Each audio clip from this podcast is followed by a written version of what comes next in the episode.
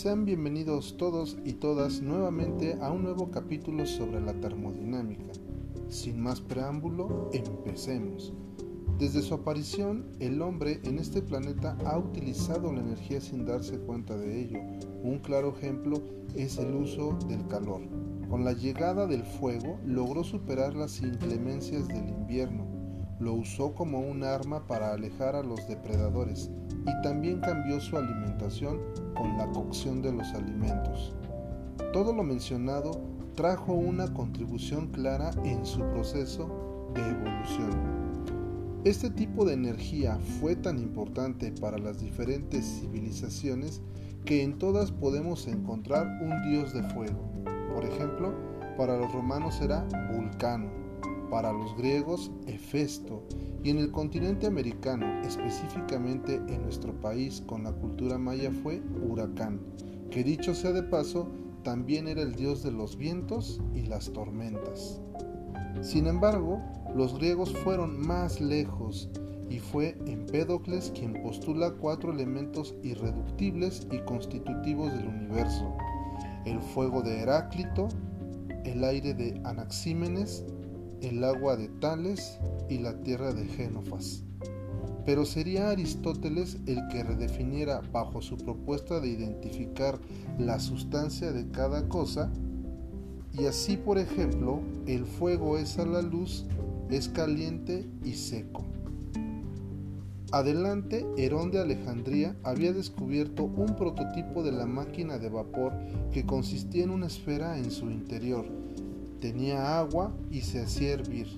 El vapor resultante salía por dos tubos opuestos que provocaban el giro de la esfera.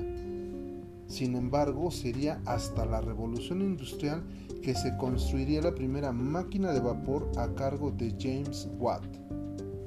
La pregunta obligada es, ¿y en qué momento empieza el estudio de la termodinámica? La respuesta viene con el padre de la ciencia.